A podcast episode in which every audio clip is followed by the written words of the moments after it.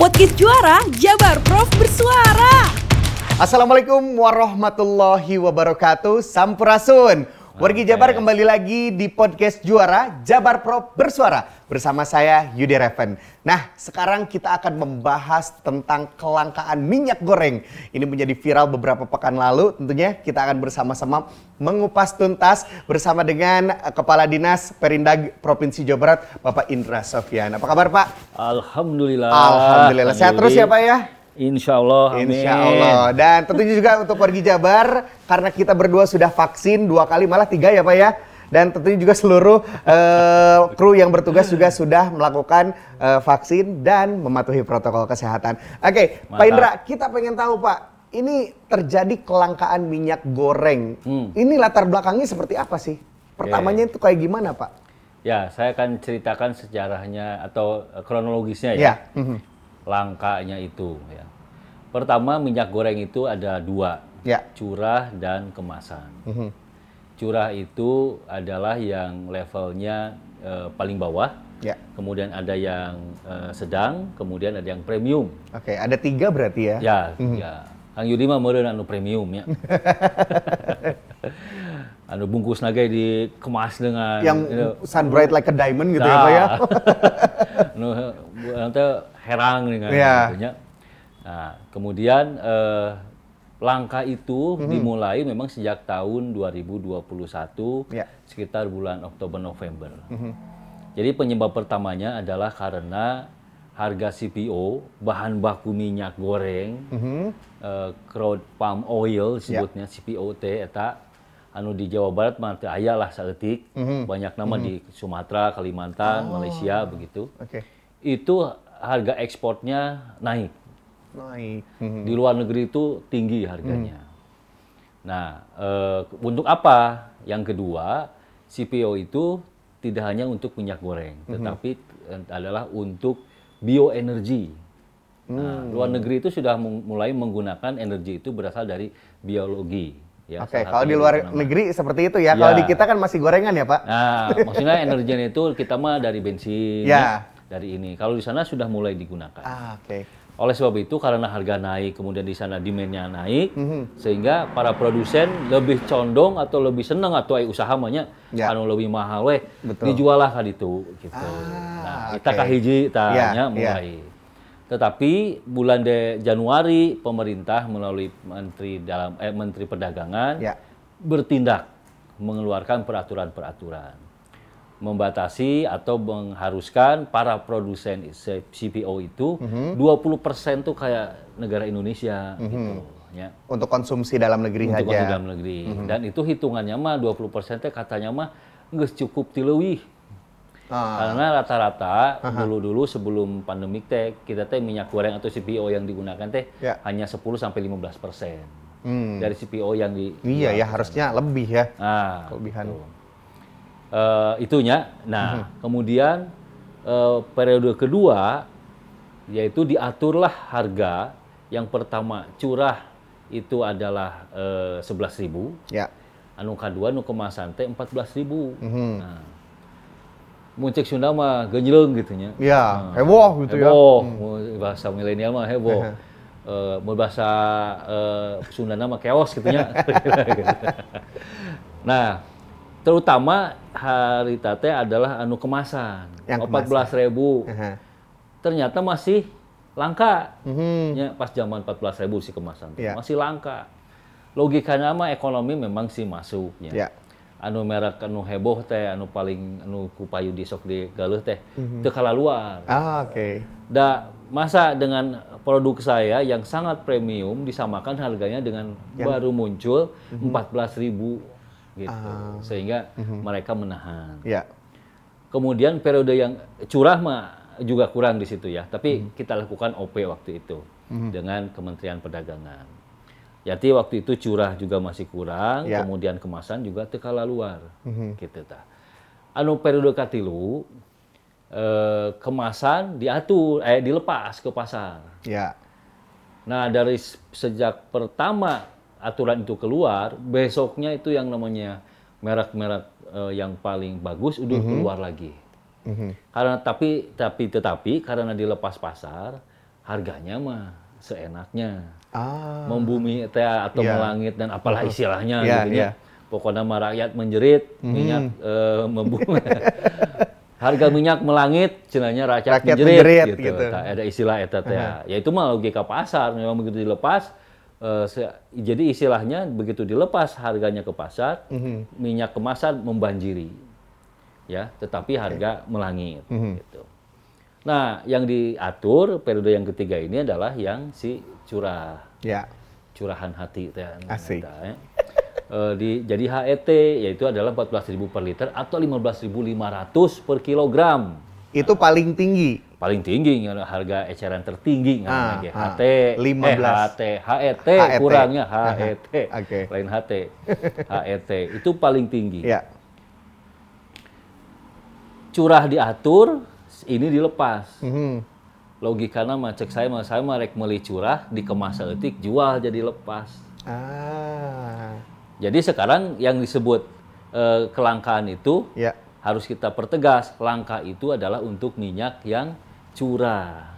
Untuk yang untuk curah. yang kemasan mah mm -hmm. tos balatak mm -hmm. di retail retail ge mm -hmm. mung hargana melangit gitu. Oke, jadi itu inti permasalahannya nah, teh ayat kronologisnya eta sekarang kondisinya adalah itu ya. yang yang kelangka itu adalah curah yang notabene untuk masyarakat berpenghasilan menengah ke bawah mm -hmm. nusok di pasar-pasar ya. sama UMKM tukang gorengan waduh makin ke bulan puasa kieu banyak tuh uh, menu wajib pak ta, ta segala macam nah tapi yang kemasan mah sudah mulai tersebar merata di beberapa retail mm -hmm. gitu ta gitu ta Nah, bagaimana Pak untuk fenomena kelangkaan minyak ini hmm. seperti apa nih Pak solusi dari pemerintah Provinsi Jawa ya. Barat melalui Disperindak Jabar Pak? Betul. Pertama saya ingin menceritakan dulu ya, eh, ini menjadi urusan bersama pusat, provinsi dan kabupaten. Mm -hmm. Tapi lebih kuat adalah pusat. Ah, okay. ya. Karena eh, produsen-produsen ini termasuk perusahaan-perusahaan besar yang dikendalikan oleh pemerintah pusat. Mm -hmm. Nah di pemerintah pusat yang mengendalikan, yang menyelesaikan ini itu sekarang sudah mulai banyak. Ya. Pertama-pertama mah hanya Kementerian Perdagangan, karunya pisan Menteri Perdagangan teh dikecek ya, dicarekan ku DPRD dan segala macamnya. Tapi saya pikir sekarang bagus ya. Jadi pertama eh, Menteri Perdagangan merangkul Polri, hmm. polisi ya, ya. untuk eh, ber, bersama-sama mencari saha atau anu nyumputkeun teh ah. siapa yang bermain dan segala macam. Yeah. Mm -hmm. Yang kedua, mereka alhamdulillah juga didampingi oleh Kementerian uh, Dalam Negeri. Mm -hmm. Nah, jadi ada rapat rakor gitu ya, Sekda diminta untuk mengawasi. Kemudian yang ketiga, terakhir uh, Menteri Perdagangan berkolaborasi dengan Menteri uh, Perindustrian. Mm -hmm logikanya masuk menurut saya karena produsen atau industri minyak ini teh urusan sama perindustrian bukan si perdagangan. Hmm. Oke. Okay. Beda jeng saya, saya mah indak jeng eh industri jeng perdagangan dua nama. Dua, iya. Ayo mereka masing-masing. Uh-huh. Nah sekarang yang menangani secara penuh atau lagi menangani sekarang ini karena yang bermasalah adalah minyak curah yang dari mulai produsen sampai ke konsumen itu ditangani uh-huh. sekarang oleh dua yaitu Menteri Perindustrian dan Perdagangan. Uh-huh kebanyakannya mas sekarang yang lagi riuh teh Menteri Perindustrian ya. karena lagi menangani pertama produksinya, yang kedua turun dari produksi ini ke distributor satu, distributor dua. Ya. Nah dan ini bersubsidi yang sekarang mm. ini bersubsidi ya. Jadi minyak e, curah ini disubsidi oleh pemerintah pusat. Mm-hmm. Subsidinya sabaraha eta ya hitung-hitungan anak. Okay. Tapi yang terpenting bahwa Kementerian Perindustrian sekarang lagi mengamankan dan mengidentifikasi produsen dan distributor-distributor yang akan terlibat dalam minyak bersubsidi ini. Mm-hmm. Kenapa? Supaya subsidinya diberikan betul kepada produsen dan distributor yang menjalankan ini. Sisi lain, distribut produsen dan distributor ini harus nyampe ke konsumen dengan yeah. harga HET begitu. Mm-hmm. Eta kahiji. Okay. Apa tugas pemerintah daerah? Diminta bersama-sama dengan kepolisian, yaitu mengawasi jalannya distribusi ini. Nah, tetapi eh, data produsen, terutama distributor satu dan distributor dua ini sampai saat ini belum clear. Mhm. Pertama, masalahnya apa? Yang pertama, mereka harus mengisi di dalam yang namanya sistem informasi Simirah. Simirah. Ya, sistem informasi minyak curah. Hmm. Nah, karena bersubsidi. Okay. Yang kedua harus mengupload beberapa administrasi tentunya. Nah, yang ketiga, mereka e, harus melaporkan hasil jualannya. Kemudian nanti direimburse subsidi nate. Oh, oke. Okay. Nah, dalam waktu lama kira-kira satu bulan jadi perputaran nanti ada panjang gitu. Mm -hmm. Nah kita diminta mengawasi peredaran atau distribusi ini satu. Nah tetapi sisi lain Pak Gubernur eh, dan sesuai dengan peraturan perundangan dua eh, pemerintahan daerahnya yeah. eh, bahwa pemerintah daerah harus punya ikhtiar gitu ya membantu kebijakan pemerintah pusat ini. Mm -hmm. Apa ikhtiarnya? Yang pertama kita memang satu bersama-sama dengan Kementerian Perdagangan, bukan industri ya, ya. perdagangan adalah melakukan operasi pasar minyak curah mm -hmm. ke beberapa pasar. Di Jawa Barat sendiri di Pak Jawa udah Barat. ke mana aja Pak? Uh, sudah udah di 27 uh, eh, sorry ada sekitar 27 kabupaten kota hampir semuanya sudah, sudah. Mm -hmm. tapi itu campuran ya, ya antara kemasan dengan curah mm -hmm. nah yang curah ini memang terbatas baru sekitar 15 sampai 16 kabupaten mm -hmm apa masalahnya sekarang? Selain tadi masalah uh, administrasi distributor, yang kedua adalah masalah tangki minyak kurang. Oh, oke. Okay. Tangki minyak. Mm -hmm. Beda jeng tangki susu, jeng tangki cai gitu ya. Nah, tangki minyak sekarang kurang dibutuhkan oleh para distributor untuk menyampaikan ke kabupaten kota. Nu jauh Kabupaten Pangandaran Serang Ciamis macan kabagian teh nu curah teh. Mm -hmm. nyata uh, apa karena si tangki minyak ini. Distributor itu menawarkan malah kalau ada kabupaten kota yang punya tangki minyak, silahkan ambil minyaknya ke Jakarta. Mm -hmm. Banyak kebanyakan produsen atau distributor itu adanya di Marunda, Jakarta, mm -hmm.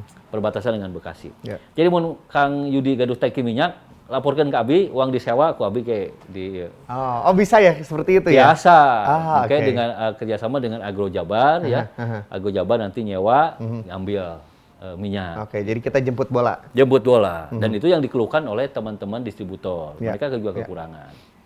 Jadi uh, eh, OP minyak curah ya. Yeah. Tetap tentunya harganya adalah 11.000 mm-hmm. eh sorry 14.000 per liter, yeah. 15.500 per kilogram. Waktu pertama masih curah teh 11.000 utah. Mm-hmm. Nah, ini mah 14.000. Udah 14.000. Ini berapa banyak yang disediakan, Pak? Uh, nah, kalau data yang saya lihat dari dashboardnya situsnya Kemendagri mm -hmm. eh apa Kementerian Perdagangan yeah. di Jawa Barat ini sudah teralokasi sekitar 90 juta liter. 90 juta. Duki ka bulan Maret kemarin teh mm -hmm. sampai bulan Maret kemarin ya. Cuman kita nggak ngerti, Pen Menteri Perdagangan juga nggak ngerti ke mana ini si minyak 50 ribu liter ini gitu. Oh oke. Okay. Ya. Nah, nah yang tapi jelas kira, nanti akan terpenuhi atau enggak Pak nih sampai ya, beberapa bulan ke depan gitu. betul. gitu. Takutnya langka lagi Saya gitu, pikir akan ya. Pertama uh-huh. ditertibkan dulu si distributor-distributor ini. Ya. Yang kedua, nah ini perlu kerjasama dengan masyarakat uh-huh. dan tadi pertanyaan atau nanti ada uh, hal-hal yang perlu kita antisipasi. Uh-huh. Misalnya uh, para repacker ya. Repacker. Repacker okay. yang tadi ya, beli curah, di packing, di dijual okay. jadi lebih mahal uh-huh. gitu beli 14.000 di packing bisa jadi jualnya 23.000.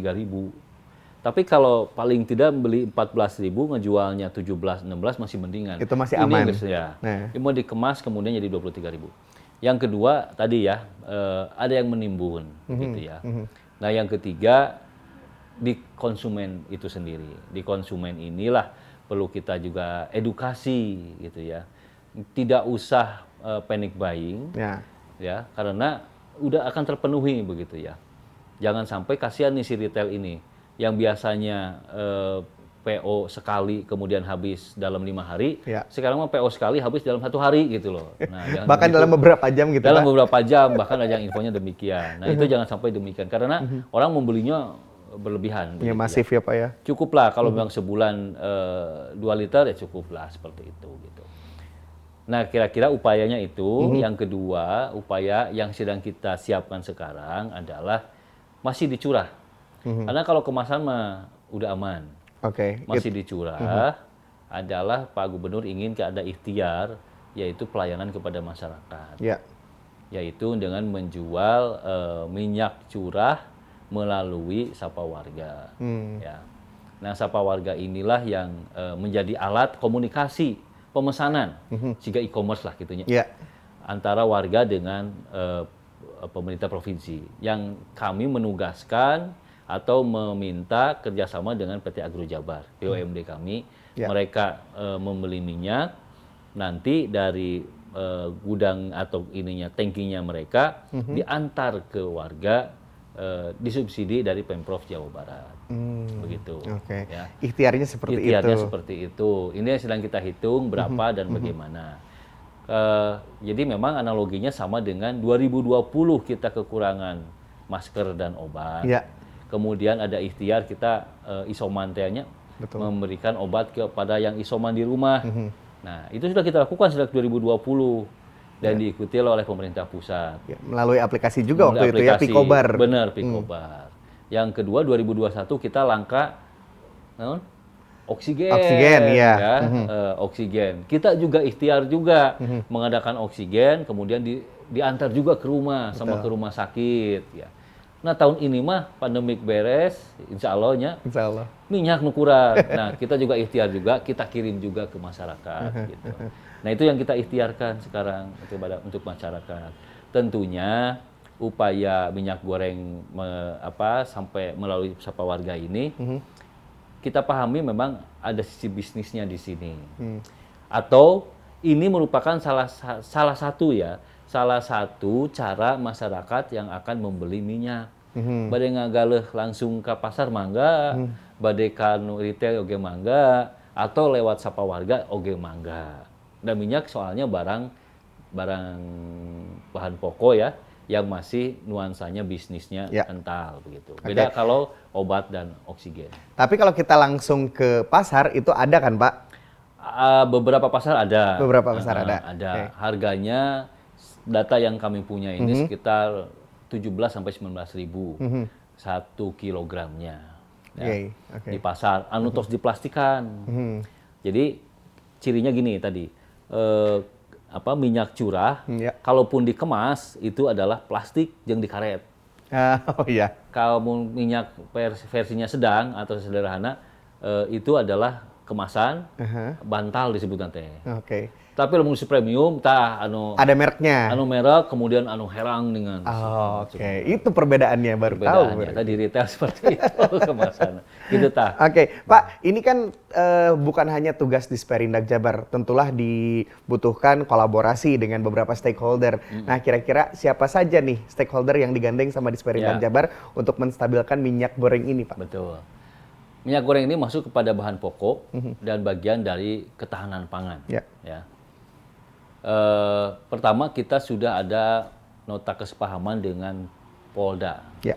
Di Polda sudah dibentuk Satgas Pangan. Hmm. Nah, Provinsi Jawa Barat tahun ini juga membentuk tim Satgas Pangan yang terdiri dari uh, tidak hanya betul, tidak hanya Indak, ketuanya adalah Pak Asda II. Hmm. Nanti ada anggotanya uh, dari Indak, dari da, dari sumber dari hilir, hulu sampai hilir. Hmm. Hulu itu dari produsennya misalnya yeah. pertanian, mm-hmm. perkebunan, perikanan. Nah, dinas-dinas itu terlibat di situ. Okay. Kemudian masuk ke perdagangan, ya. Ay, perdagangan sebetulnya dagang ngungkul, ay barang nanti ayam mah anu di kedah ditaroskan adalah yang di hulu. Yeah, Pertanian betul. gimana di uh, apa padi segala macam, kenapa mm-hmm. nggak ada, kan kenapa tidak berproduksi dan sebagainya. Gitu. Mm-hmm. Juga perhubungan dari sisi logistik, yeah. begitu ya, dan lain sebagainya termasuk hukum dan kepolisian juga kejaksaan. Itu kita kita rangkul, kita gandeng menjadi satgas pangan. Oke, insya Allah aman ya Pak ya? Insya Allah ke depan kita akan lebih aman. Oke. Tetapi kalau eh, apa namanya dunia usaha namanya tidak bisa kita hindari. Mm -hmm. Paling tidak kita bisa mensubsidi masyarakat yeah. berpenghasilan rendah. Oke. Okay. Nah, ini Pak, selain minyak goreng nih Pak, hmm. sekarang kan bulan puasa dan hmm. menjelang Idul Fitri, Lebaran nah. nih. Biasanya harga-harga kebutuhan tuh naik gitu Pak. Hmm. Nah, kira-kira apa nih langkah-langkah dari pemerintah Provinsi Jawa Barat melalui Disperindak nih yeah. agar menjaga kebutuhan pokok ini agar tetap di okay. harga yang tepat gitu Pak? Ya, yeah. kenaikan harga bahan pokok di HBKN, hmm. Hari Besar dan Keagamaan Nasional. Okay. Nah, itu sudah uh, biasa. Mm -hmm.